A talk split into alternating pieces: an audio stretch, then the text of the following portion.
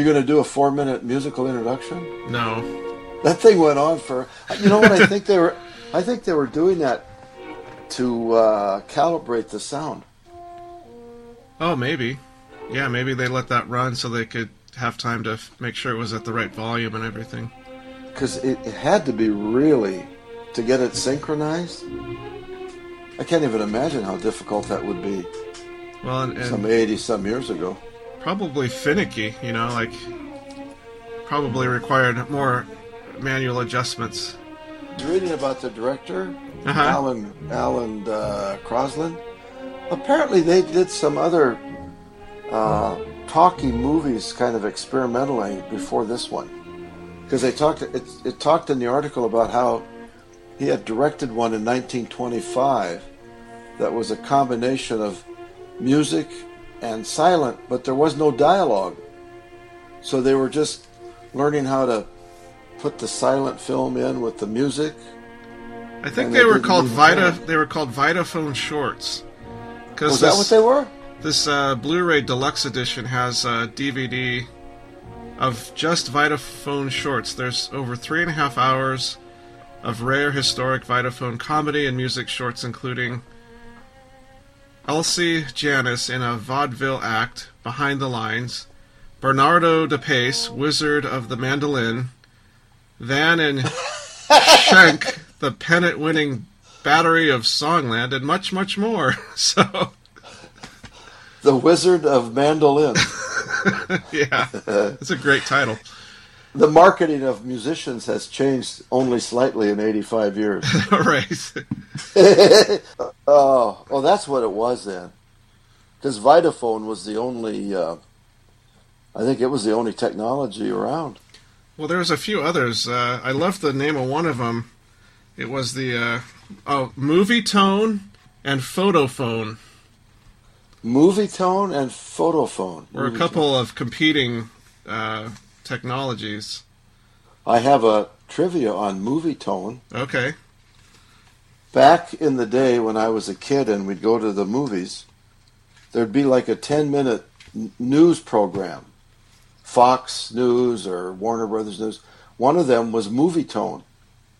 And they did kind of they did a movie they did some short you know, right in the middle of the features in between the features they'd have a news thing of news of the world or whatever Oh. and movie tone movie tone was one of them i don't know if it was paramount or 20th century fox that had it Interesting.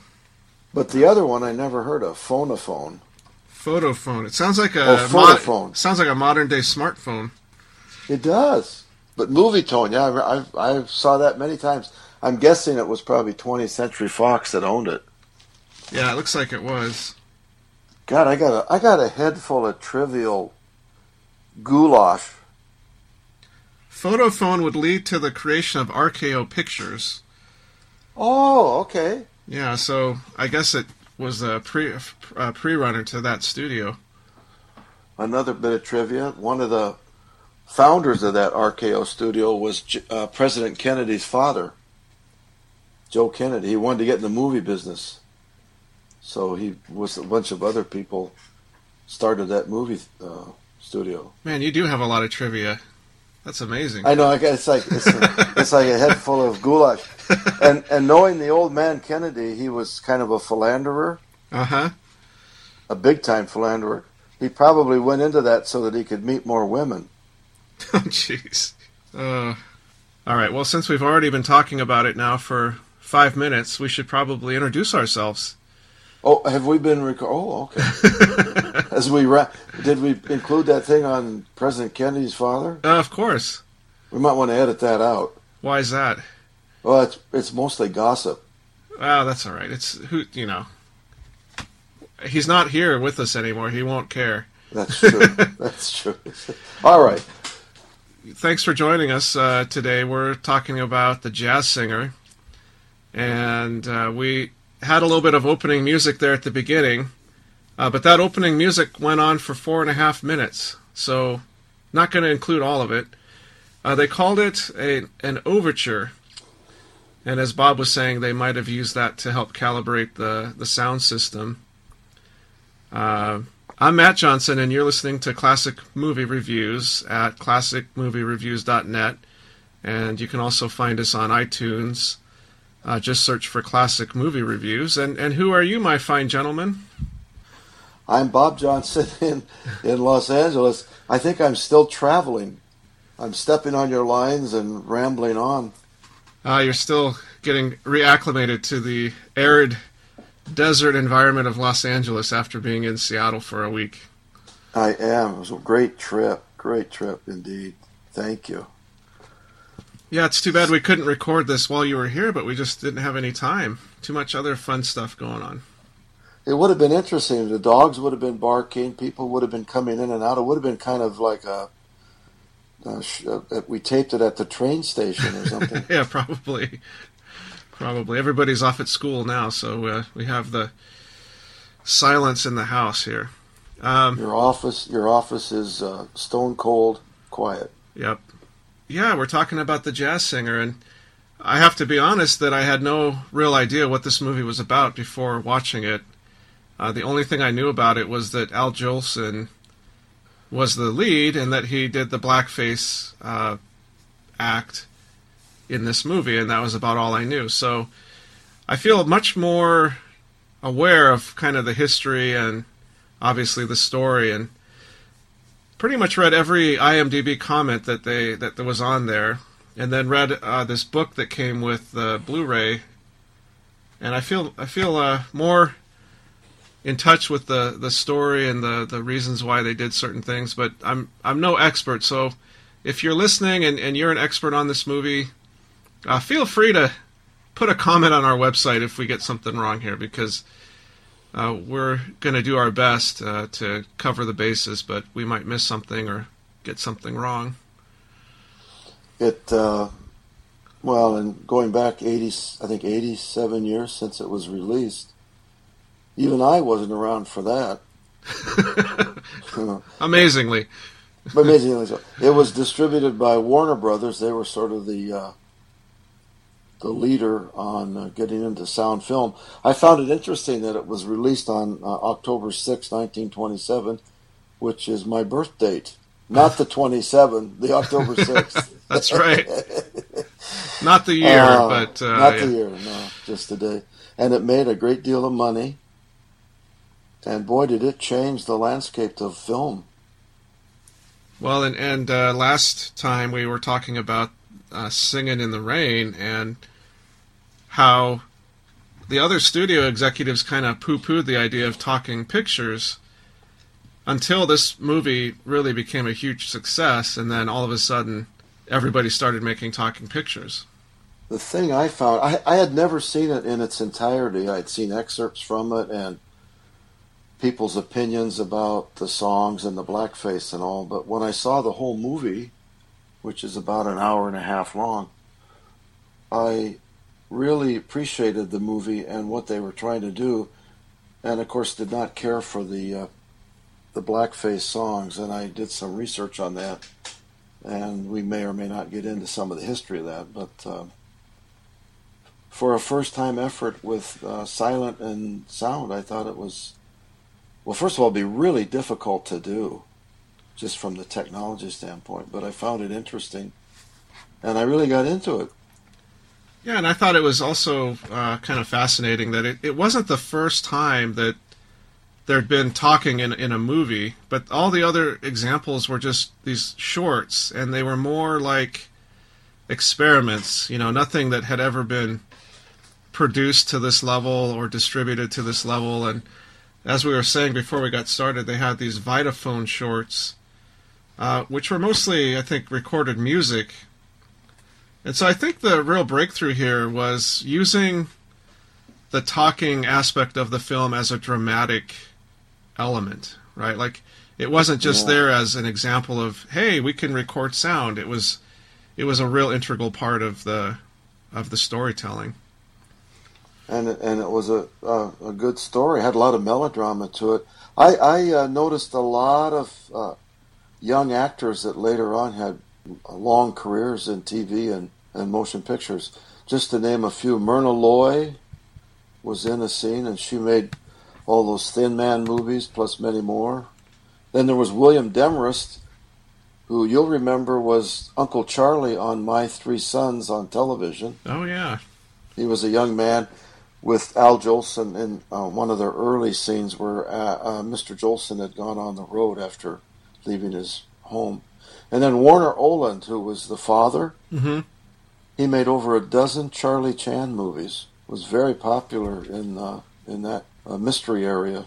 Yeah, that surprised me when you told me that because I, he looked, he really looked the part of the cantor in this movie. Did he ever? And My goodness. He was he was a Swedish actor. I mean, he was from Sweden. I believe he was. Yeah, I believe he was. Now, Al Jolson had been around before this movie. He he was sort of known as the world's greatest entertainer coming into this movie, and and it was all from his uh, Broadway work, I believe, and, and work in in uh, burlesque.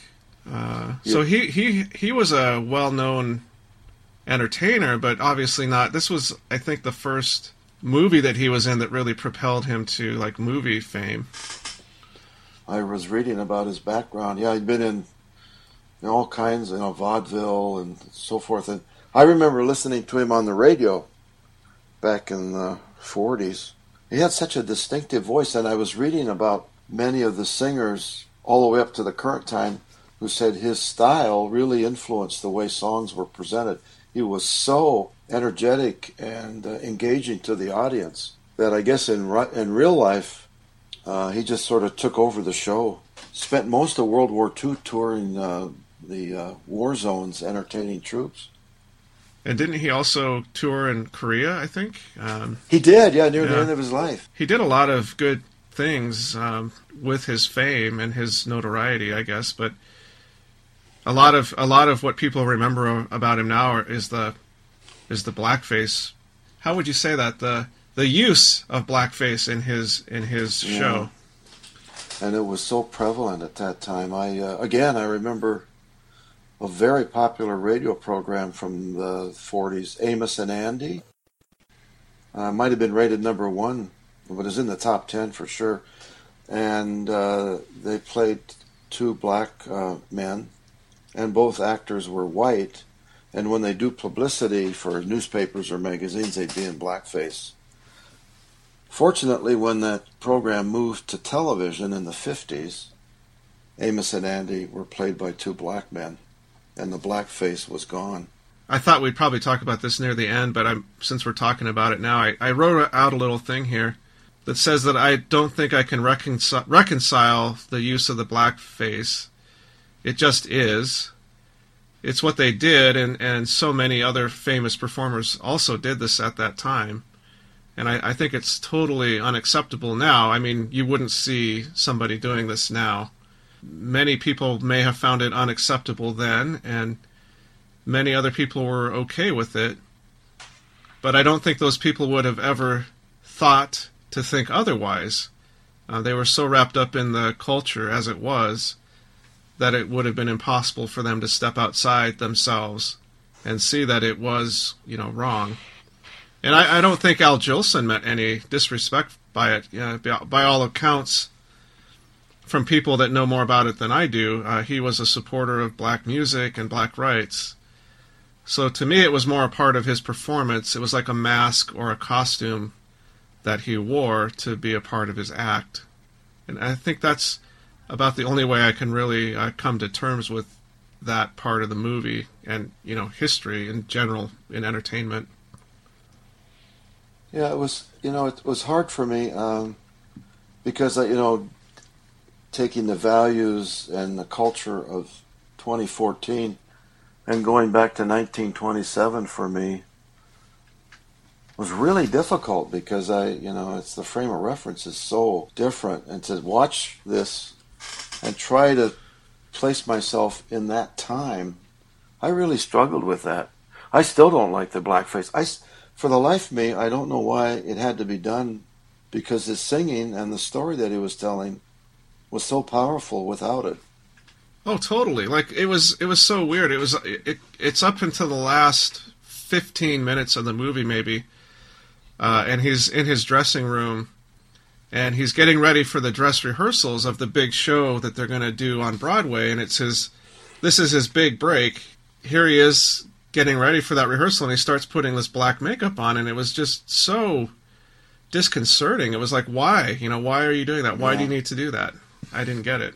I mean, I even was wa- even even his mom and the uh, how do you pronounce that? Moisha Yod- Yodelson You, I, I believe so. Yeah.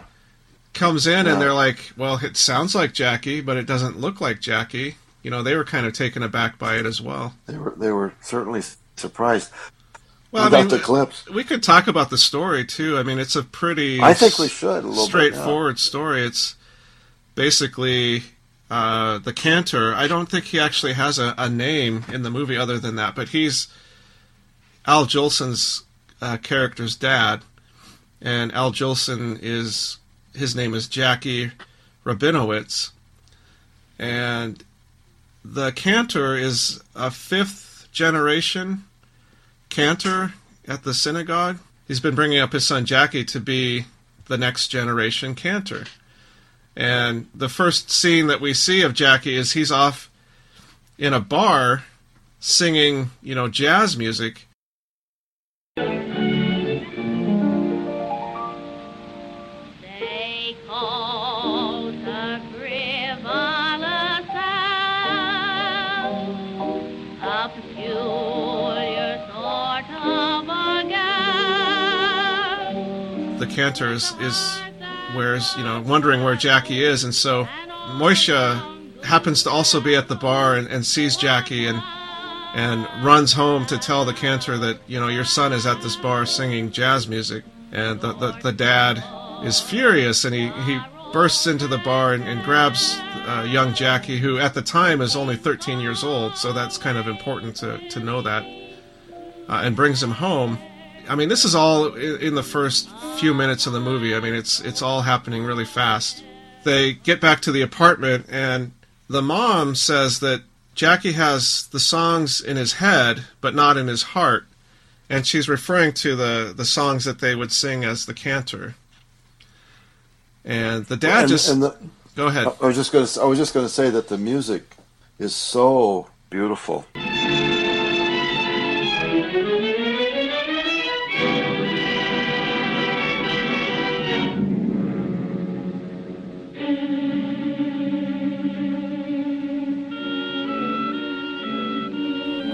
Powerful. Yeah, the music definitely adds to the drama, and the prominence of the music is, is so high because there is no dialogue, so they've really got to carry it along with, with that music.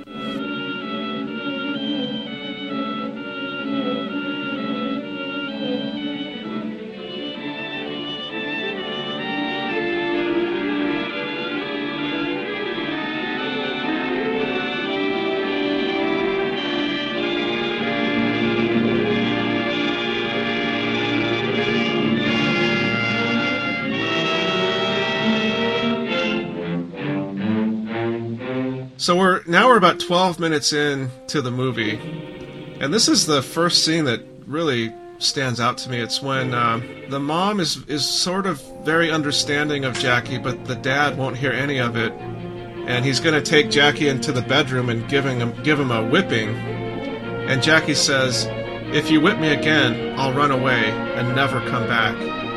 I was like, wow, this is this is really intense.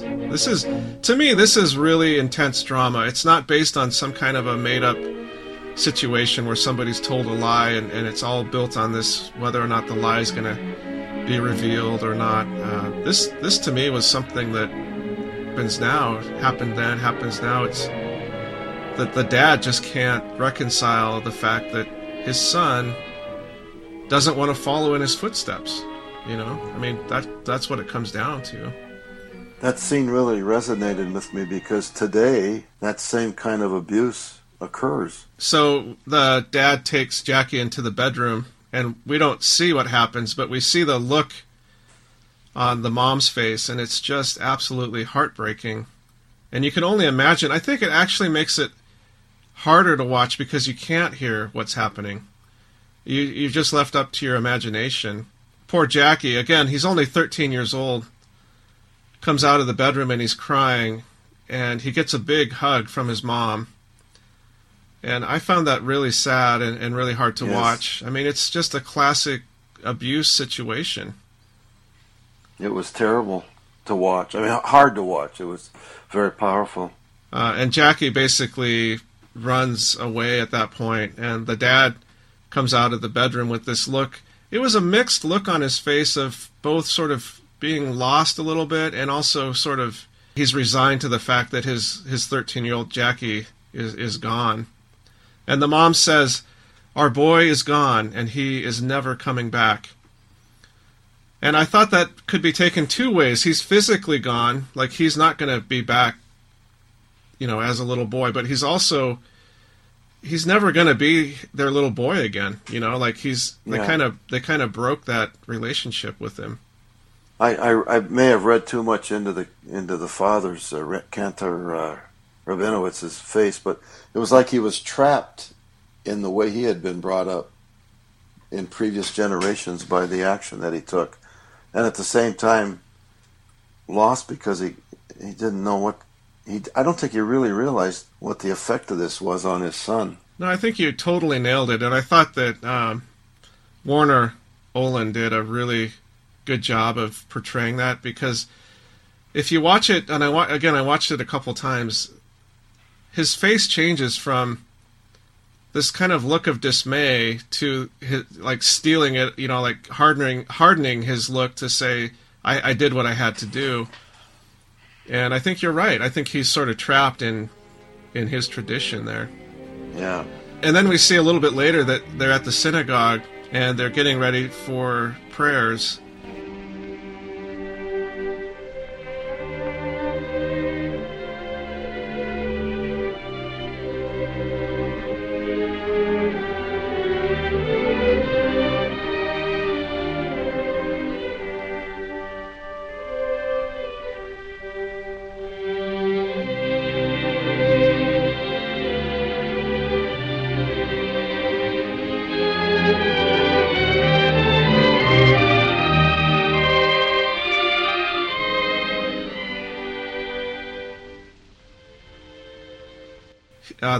The dad says, "My son was to stand by my side and sing tonight, but now I have no son." And he's very sad and he's crying. And I think the full effect of what what has occurred is really hitting him.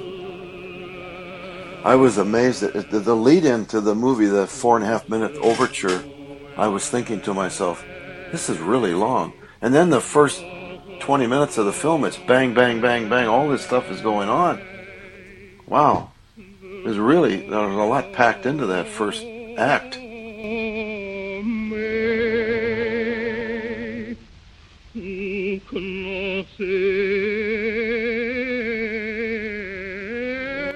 and it, and it sets up. I mean, the, there, there's a lot of work done in setting up what happens later. I think really the first act of that movie is, is in the first 15 minutes. I mean, it's a it, it's a 90 minute movie, so the kind of the middle act of the movie is probably a good hour Yeah. to an hour and yeah. five minutes long because the the last act is is again it's very short and very condensed in, in terms of what happens. Did you find the singing? So the next part where they have sort of the talking or the the singing was at the synagogue, and man, that was so moving and emotional.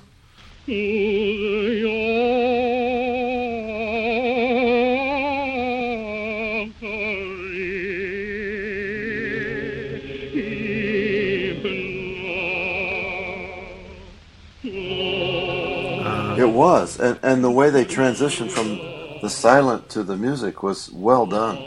And they did Very this. powerful. Yeah, they did this thing with cutting back and forth from. They cut from uh, the cantor singing, and then they cut back to the apartment, and Jackie has returned, and he's looking. Yeah.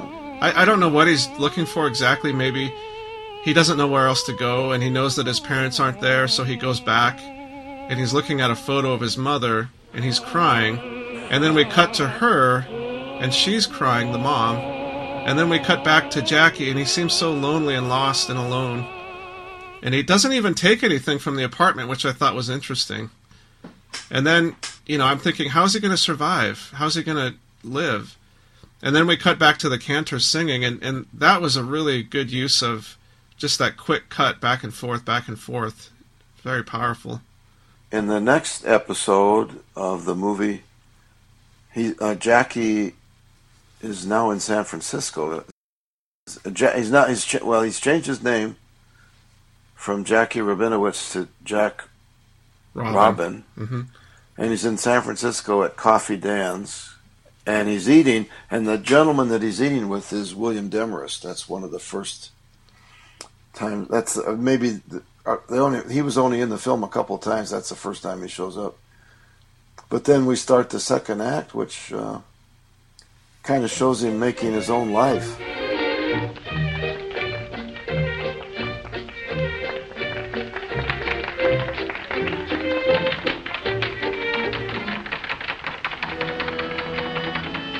Yeah. But didn't you find it interesting, and I, I only picked up on it the second time, that the first thing that we hear from him is this song called Dirty Hands, Dirty Face? Wonderful pals are always hard to find. Some folks have one, some folks have none. And I was alone for years, but fate was kind. And in the end, sent me a friend. Although he's not much higher than my knee. Still I Yes. feel It's all about how this father loves his little boy, and it doesn't matter that he's got dirty hands and a dirty face, and he's and some of the other parents call him uh, a rascal or you know a troublemaker. It doesn't matter because it's his little boy.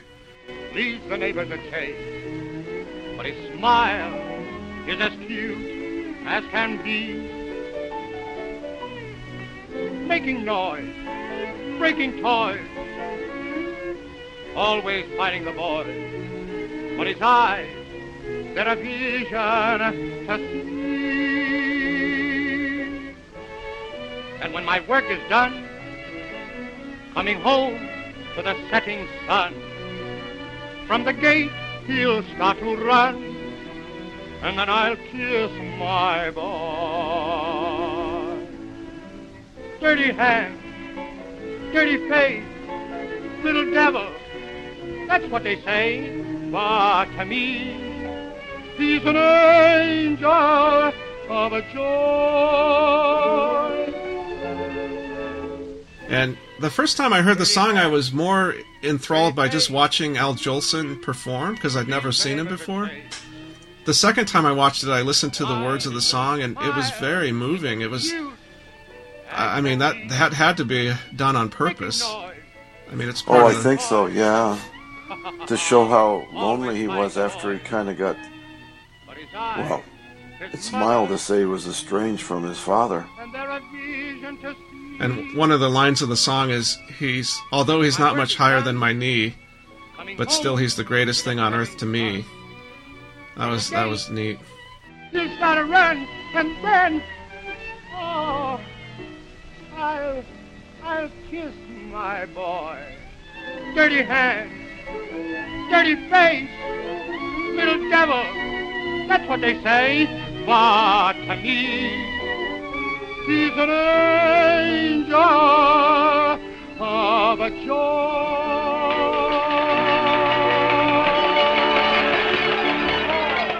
I really like Al Jolson's voice. It's so unlike any other voice I've heard singing. It's it's really different. And I was thinking that it's he's part actor too, because he some of it some of it he's sort of almost talking. Yeah, And it's he- kind of a singing, rapping type thing, yeah, maybe. almost. Uh, and then and then we see Mary Dale for the first time, and she's just captivated by Jack Robin's singing. And Mary Dale, I mean, it's obvious from the very first time we see her that they're going to be together. Um, and then we hear the famous line. I think it's probably one of the most famous lines in film, or at least in this movie. He says, Wait a minute. Wait a minute. You ain't heard nothing yet. Wait a minute, I tell you. You ain't heard nothing. You want to hear Toot Toot Tootsie? All right. Hold on. Hold on. Lou, listen. Play two toot tootsie, three chorus, you understand? And the third chorus, I whistle. Now give it to him hard and heavy. Go right ahead.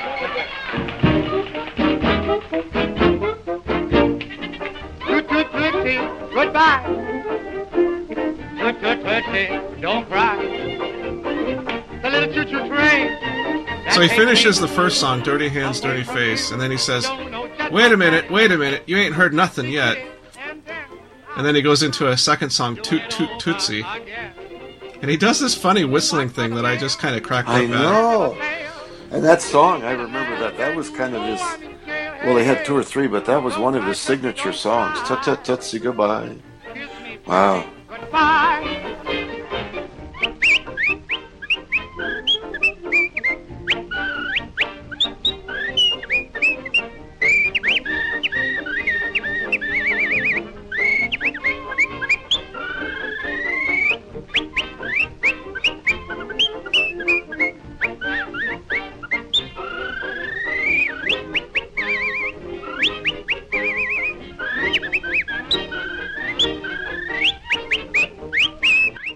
Yeah, how did he do that whistling? I don't know. It was it was interesting to watch him do it though. Talented man. Goodbye. Ah. Goodbye, Tootsie. Don't cry. The little choo-choo train that takes me away from you. You don't know just how sad it makes me. Kiss me to the end, then hey, hey, do it over again. Watch for the mail. I'll never fail. You don't get a letter, and you know I'm in jail. Da da da. Don't cry, Tootsie. Don't cry. Ah. Goodbye, Tootsie. So, I, I I almost feel like we could skip over a lot of what happens in kind of Yeah. the middle part of the movie because I think it's kind of your standard. Jackie meets a girl. Jackie makes it big. You know, he's he's he's best, he's basically destined for greatness, um, and we kind of follow him along his path there a little bit. There are a couple scenes in there that I thought were more interesting, though. One was that about a half half an hour into the movie, we cut back to Jackie's mom and the cantor, and the mom has received a letter from Jackie, and uh, Moisha Yodelson comes over to read it to her. I guess she probably can't read. It basically says that he's doing great and he's met a girl, and that makes the mom so happy. But she's worried that Jackie has fallen for a shikska shiks. I'm not sure. Again, I'm probably mispronouncing this. We need Bernie here to interpret that. I don't know. but, but basically, it means that uh, a non-Jewish woman or girl, uh, Moisha Yodelson, basically says, "Well, it's okay. I mean, you know, so and so changed her name when she got to be on Broadway. Maybe, maybe that's what uh, Mary Dale's done." And that really reminded me of the Gentleman's Agreement, where people Yes. were Jewish people were changing their names to fit in Yeah. more. So that Dec- was kind of decades of that in, in all kinds of fields, yeah, changing names. The I like the uh, guy that brought the letter over. yeah. He uh, was Moishe- interesting. Moishe. He- he- was that really his name in real life? I can't remember. Or was that a character name? That's a character name. His real name was name, okay. Otto Otto Lederer, another Oh, Swedish okay. sounding name to me. Okay. He was very good in this film. He kept showing up all the time too, Yeah, he was popping very in and out. very involved in all the goings on of the the New York ghetto, as they called it. Yeah. There's another scene that's kind of important, which is uh, Jackie's on the road, but he's in Chicago with the show, and he happens to be walking around and notices that there's a concert going on with a cantor who's performing songs that he would perform at the synagogue, but he's doing it in, in, in a concert setting.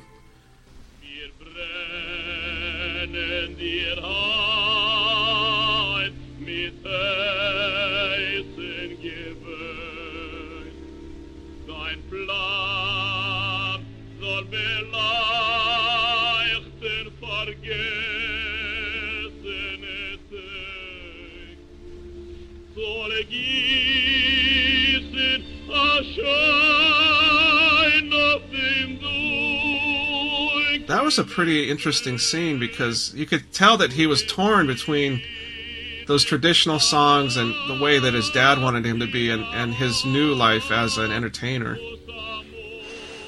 What do you think about that scene? I loved it. I loved it. Uh, I would have gone to that. I would have gone to listen to that. That was such different music for me.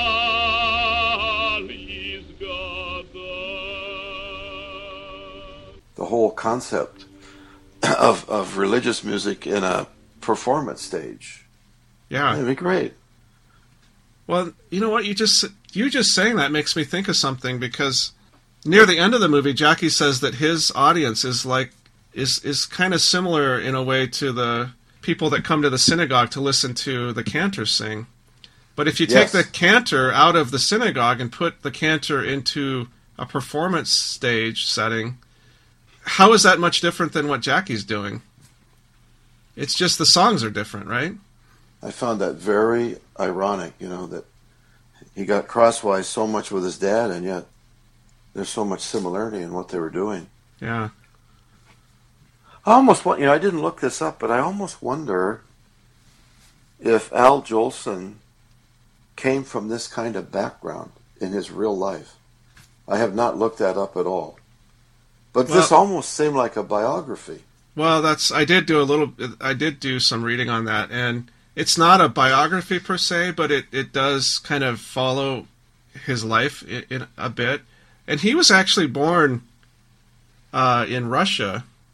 Yes. Uh, it's I interesting because the, the the newspapers at the time this movie came out said that he was born in New York, so they didn't even want to acknowledge that he wasn't born in the United States at the time, or maybe that was how the publicity was spun. But he had a pretty hard go of it, um, and I, I do think there are some similarities between the movie and his life. This was later done, years later, by Neil Diamond, the jazz singer. I have never seen that movie. And it would be interesting to sort of do a comparison to this movie. I thought that I thought the same thing. That the jazz singer with Neil Diamond won quite a few awards too, and, Yeah. and there were some really famous songs that came out of that movie. And I guess it is based on this story. So We may have to do that in a later uh, classic movie review. And I believe was Al Jolson or Neil Diamond's father a cantor? I believe one of their one of the guy's father was a cantor in real life. in life, real life. I think so. Yeah. We could probably cut a little bit ahead to where he comes back to meet with his mom and dad. Yeah, I, I, I like your comment. I loved his travel bag. It was huge. That was a big bag. That was a cool bag. in overhead. Yeah, no way. wow. I think my dad had one of those. Jackie comes back to New York because he's been put onto this Broadway show, and he's so happy to be back in his hometown. And he goes home. Is it just me or the front door to their apartment always unlocked? Like he Oh, always is. seems to come in and no, no worries about somebody breaking in. Everybody came in. She came in. The uh, Moisha came in. the, that guy from Broadway came in. It was just like an open door. Yeah. Maybe that's the way it was. Uh, but he he's he walks in and his mom's in the kitchen baking and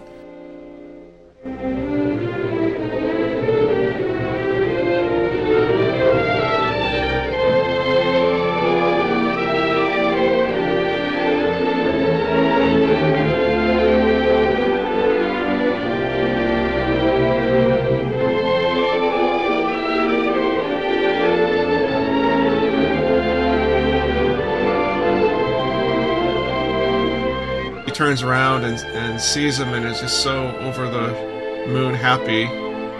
And he gives her a nice necklace and she says diamonds with stones in it? You didn't do any wrong did you jackie? I love that line.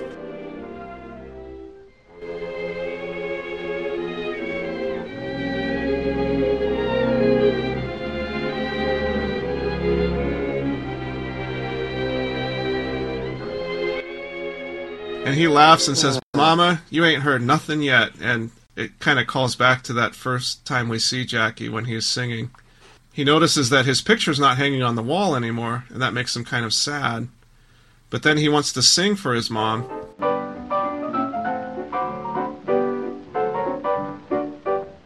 blue sky smiling at me.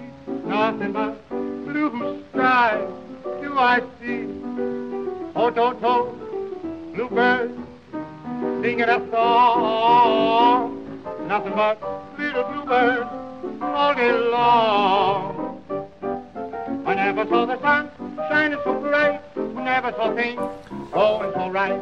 Noticing the day hurrying by. When you're in love, oh, don't they fly? Blue days, day, days, all of them gone. Nothing but blue skies from now on. You like that, Mama? Yes. I'm glad of it. I'd rather please you than anybody I know of. Oh, darling, will you give me something? What? You'll never guess. Shut your eyes, Mama. Shut 'em for little Jackie. Oh, I'm going to steal something. I'll give it back to you someday, too. You see if I don't. Mama, darling, if I'm a success in this show, well, we're going to move from here. Oh, yes, we're going to move up in the Bronx. A lot of nice green grass up there and a whole lot of people you know. There's the Ginsbergs, the Guttenbergs, and the Goldbergs. Oh, a whole lot of birds. I don't know them all. And I'm going to buy you a nice black silk dress, Mama. Uh, you see, Mrs. Friedman, the butcher's wife, she'll be jealous of you. Yes, she will. You see if she isn't. And I'm going to get you a nice pink dress that'll go with your brown eyes. What, what do you mean, no? Who, who is telling you? What do you mean, no? Yes, you'll wear pink or else. Or else you'll wear pink. and, darling, oh, I'm going to take you to Coney Island. Yeah? Yes, I'm going to ride on the shoot-to-shoot. Oh, And, you know, in the dark mill. yeah? Ever been in the dark mill? Oh, no. Well, with me, it's all right. I'll kiss you and hug you, you I don't. now, Mama, Mama, stop now. You're getting kittenish. Mama, listen, I'm going to sing this like I will if I go on the stage, you know, with this show. I'm going to sing it jazzy. Now, get this. Blue sky, smiling at me, me, me, me. Nothing but little blue skies do I see. Do, do, do, do, do. Bluebird singing a song. Nothing but little bluebird all day long. You like that slapping business? Never saw the sun shining so bright. Never saw things going so right. Noticing the days hurrying by. When you're in love, oh, don't they fly? Blue days, all of them gone. Nothing but I guess this uh, the song wasn't ad libbed, but the talking, the dialogue between songs was ad libbed. He just kind of made that up at, on the spot, and it was really sweet because he says something like uh, he's going to steal something from her, and he he steals a kiss, and he seems very genuine. He's I really enjoyed the mu- uh, the music Blue Skies, the way he performs it, and the use of his eyes and facial expressions. Blue Skies was a huge hit in the 30s. That's a good one, and he Yeah. really performs it well. Uh, he sings it once for his mom, kind of more reserved, and then he says, "Well, let me show you how I'm going to sing it on Broadway." And he starts really getting into it and pounding on the piano, and of course, his dad walks in right in the middle of this performance, and uh, he's not happy. Uh, and he, the dad says, "You dare to bring jazz songs into my house? I taught you to sing the songs of Israel." and to take my place in the synagogue. And Jackie says, You're of the old world. If you were born here, you'd feel the same as I do. Tradition is all right, but this is another day. I'll live my life as I see fit. And the cantor says, You talk that way to a cantor? It's sacrilege. And Jackie just looks kind of crestfallen. And I kind of realized at that point that the cantor doesn't really see himself as Jackie's father he really sees himself as the cantor, you know, capital Yes. T, capital C, the cantor. And his whole identity is wrapped up in that notion. So, of course, he can't accept Jackie's turning away from being a cantor. He, he can't even conceive of the idea. Uh, and then Jackie says, You taught me that music is the voice of God. It is as honorable to sing in the theater as in the synagogue. And then the I can- really like that line. On That was a great that, line. Uh, card. Yeah, it is. That was that was really spot on. Uh, the cantor calls Jackie a jazz singer in the most derogatory way possible, and Jackie says, "I." He says, "I came home with a heart full of love, but you don't want to understand." And that kind of closes out that that part of the the movie, and I think we kind of enter into the third act of the movie after that. The dancing uh, on the Broadway rehearsals of uh, April Follies was a was a forerunner of Busby Berkeley movies that came along in the 30s. Had that same feel to it. me. In the early, lots of lots of people dancing around on the stage in synchronization. That was really popular. And I liked how the director got up and showed them how to do it because they weren't Yes. doing it right. So he got up and this is how you do it. Get it right. So the there's a title card that comes up because we kind of cut from these rehearsals at the Broadway show back to the apartment, and the title card says, "Grief, stalking the world, had paused at the house of the Rabinowitz." I know. Boy, I that's like an that. old use of the language. I love that. Yeah. Uh, and Yeah. I kind of stopped taking notes on a scene by scene basis here because it's kind of like, you know, we kind of know what's going to happen. The dad is sick, and he's. I think it's mainly from grief of losing his son. I think it's finally taken its toll on him. Um, Jackie has to choose between singing at the opening of the Broadway show or singing at the service on the Day of Atonement.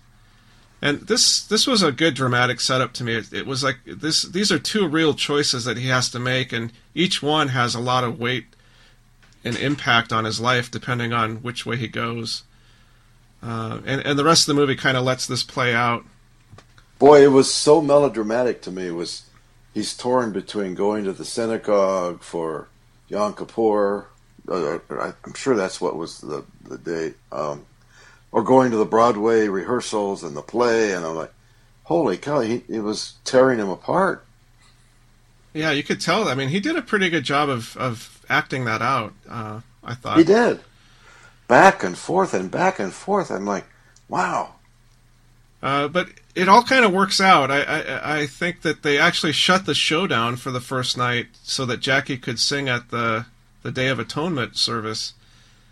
It, they did, and I, you know, first thing, the first thing I thought of when I heard that was, how are they going to straighten all that out with the ticket holders? Yeah, that's going to be a nightmare. Those people were probably pissed. I came in from Yonkers to see the play, and you shut it down. Yeah. Wow, Uh, they may still be sorting that out 85 years later. yeah.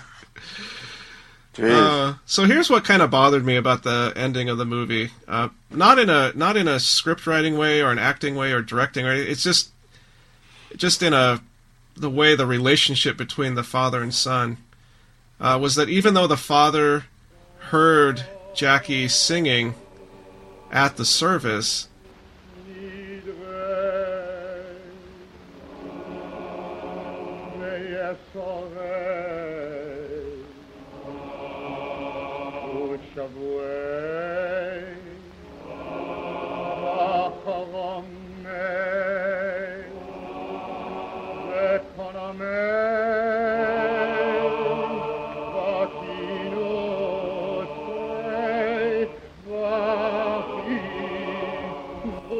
uh, he never really accepted Jackie for what he was as an entertainer.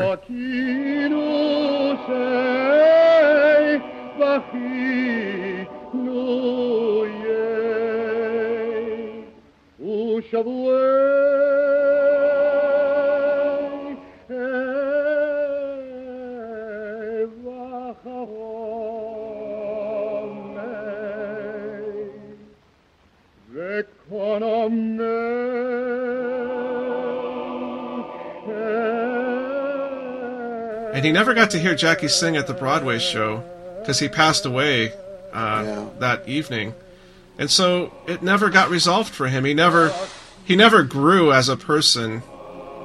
Uh, he did say we have our son back, but he only said that because he heard his son singing at the at the service. Uh, so he never forgave him in a genuine way, and, and I just thought that was that was too bad. It was it was sad that he didn't get to really reconcile with his son. I felt the same way. It just it left it unresolved in my mind.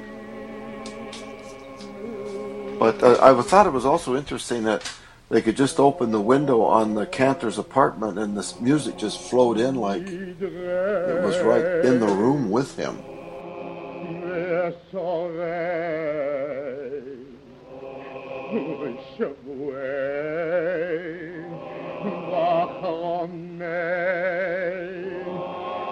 Secondo me Vacchino sei Vacchino yeah. Vacchino sei Vacchino yeah.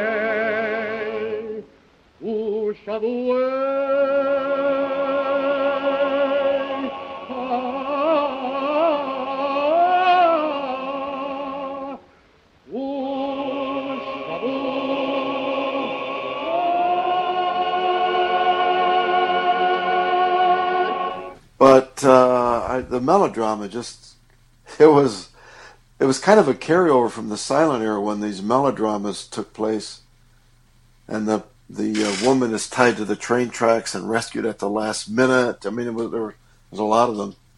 Well, what what? Because when I hear the word melodrama, I think it's kind of uh, like a uh, not not like a positive thing. Like it's overdone or it's it's like a, uh, overly dramatic. Um, what what? How do you interpret the word? Is that how you think of it?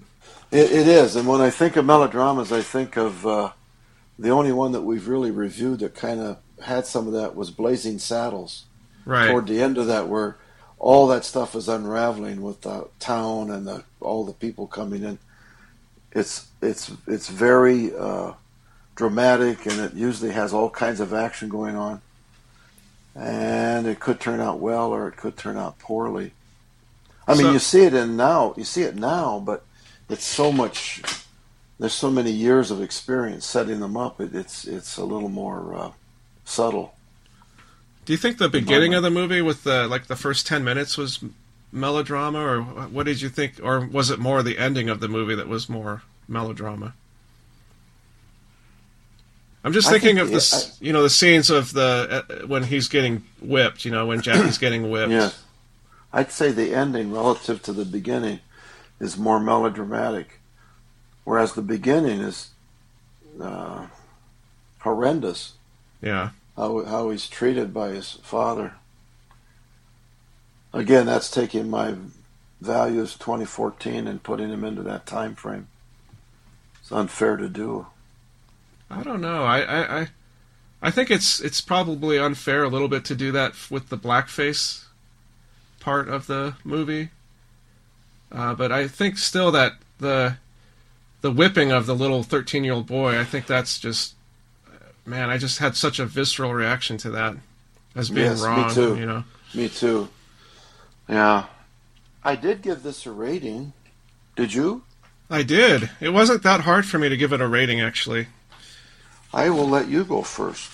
Well, I'd give it an eight, uh, and and here's why I wouldn't give it a nine or a ten. I thought that it was a really good movie. It was it was above average, and it was his, it's historic in the sense of the the use of talking in the movie, and the sound, and it had some great scenes. Like very the first ten minutes really was was amazing to me. Uh, excluding the four and a half minute overture, that is the ten minutes after that. But then it kind of slowed down in the middle and it became sort of very predictable in terms of what was happening. So, about the middle hour of the movie, I was kind of like, okay, let's get on with it. And there were some nice scenes in there and some good singing and acting, which I enjoyed. And then the very ending part, after that title card about grief stalking the world, I, I, I really like that part. So, I thought that it the beginning was great, the middle was kind of slow for me, and then the ending was I enjoyed. So I couldn't really go all the way to a nine or a ten. If uh, the the nines and tens that we have used, I felt like the entire movie was just spot on, and I enjoyed the entire movie. What did you think? I, I agree with everything that you've said, and I also gave it an 8 out of 10. I do appreciate, though, that the, uh, the movie opened up a wider audience of people that would get some appreciation for the Jewish faith. Yeah, You know, the Day of Atonement, the cantor, the beauty of the music, and all of that. I think that, in addition to being a precedent setting sound f- film, I think it was precedent setting in sort of opening up that entire uh, area of religion that for a lot of people they may not have known anything about at all. So I, I would go with eight out of ten as well. Just one more thing on the blackface uh, that I just thought about was that had been going on since like the 1870s or something like that, hadn't it? In different like vaudeville shows and traveling shows, Yes, they even had a name for a lot of those. They were minstrel shows. minstrel shows. Yeah. So by the time this movie came out, the, that as a phenomenon had been going on for almost 60 years. But after this movie came out, it started. It probably the last time that was really done was in the 50s, right? Maybe even earlier than that. Uh, I have I my memory would say in the 1940s, but you know, at the after World War II, so much of our society and culture changed. I think it was really on its way out quickly then. So I'm wondering, not only did this movie open up an appreciation for, you know, the Jewish faith and, and seeing aspects of that that maybe people hadn't seen, but I wonder if the exposure that that kind of phenomenon of the blackface had might have, in a weird way, accelerated its decline. As so, I think there were a lot of things that happened to make that unacceptable in the in the 40s, the late 40s, like World War II being a big one. But I guess the bigger point here is that as more and more people started to experience more and more of the world, they started to have an appreciation of of things that were beyond just their day to day experience, right? So Yes. before before movies happened, the only way they could experience these shows was these traveling shows that happened, like the minstrels. But then with film and and radio, and but especially when talking movies started to happen, you started to get uh, the world started to shrink, and now we're at the point with the internet and YouTube and Facebook and like what we're doing now, like FaceTime. The world is shrunk to a point where it doesn't matter if you're a thousand miles away or just right next door. It's like we could have this same conversation and we could see things around the world that we wouldn't otherwise see. So this is the very sort of beginning of that Yes. aspect of, of culture, like global culture, and and the shrinking of sort of our day to day experience, uh, the expanding, sorry, of our day to day experiences. So And to me, the more that happens, I would, I would like to hope that people become less uh, combative with each other. You know, looking around the world at what goes on today, it it seems to never go away. The the uh, discord and the the fighting between people of different that that are different in their views. They're different. yeah, Every place, you know, almost every continent. yeah, Boy, another philosophical. uh, ending, uh, ending to our All right, show. Yeah, we can't help ourselves. It's time Anyway. for another scary movie. Yeah, so uh, we're gonna jump ahead a few decades to 1961, next episode, and we're gonna watch a movie that was recently featured in People magazine, actually, as being a really scary and well-directed movie, and it's called The Innocents with Deborah Kerr, and I'm I'm really looking forward to seeing this. I've heard about it, I've never seen it, uh, but it's supposed to be quite suspenseful and, and scary. I last watched it when I had my place in North Bend. I was it was one evening. It was on. I, I suppose it was on Turner Classic Movies, and I was there alone, and it scared me. Wow, it's it's really different because you know a lot of the horror movies today, all the graphic violence and all are so well done with computer generated images and all. But this is a much different approach to that. It's really, I think you're going to find it really uh, scary as hell. All right, I love it. I love scary movies, and uh, I don't think that uh, Frankenstein and didn't really do it for me in terms of scary. So I think this one will. I think I really do. I'm looking forward to it. And and we've already picked out the movie that we're going to watch uh, four weeks from now, which is going to be The Good Earth. So Paul uh, Muni. Paul Muni, and I think that's going to be an interesting discussion. Uh, and then maybe we should think about doing the jazz singer with Neil Diamond. with Neil Diamond, we could think about it, or maybe another uh, monster movie. Who knows?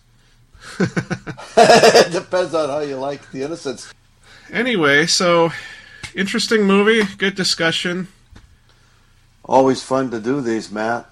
Yeah, it's great. So uh, thanks for joining us this time around. And uh, coming to you from Seattle, I'm Matt Johnson. And from Los Angeles, Bob Johnson. Thanks for joining us. And this has been Classic Movie Reviews. And again, you can find us on the internet at classicmoviereviews.net or just do a search in iTunes for Classic Movie Reviews. So until next time, have a great couple weeks of movie watching.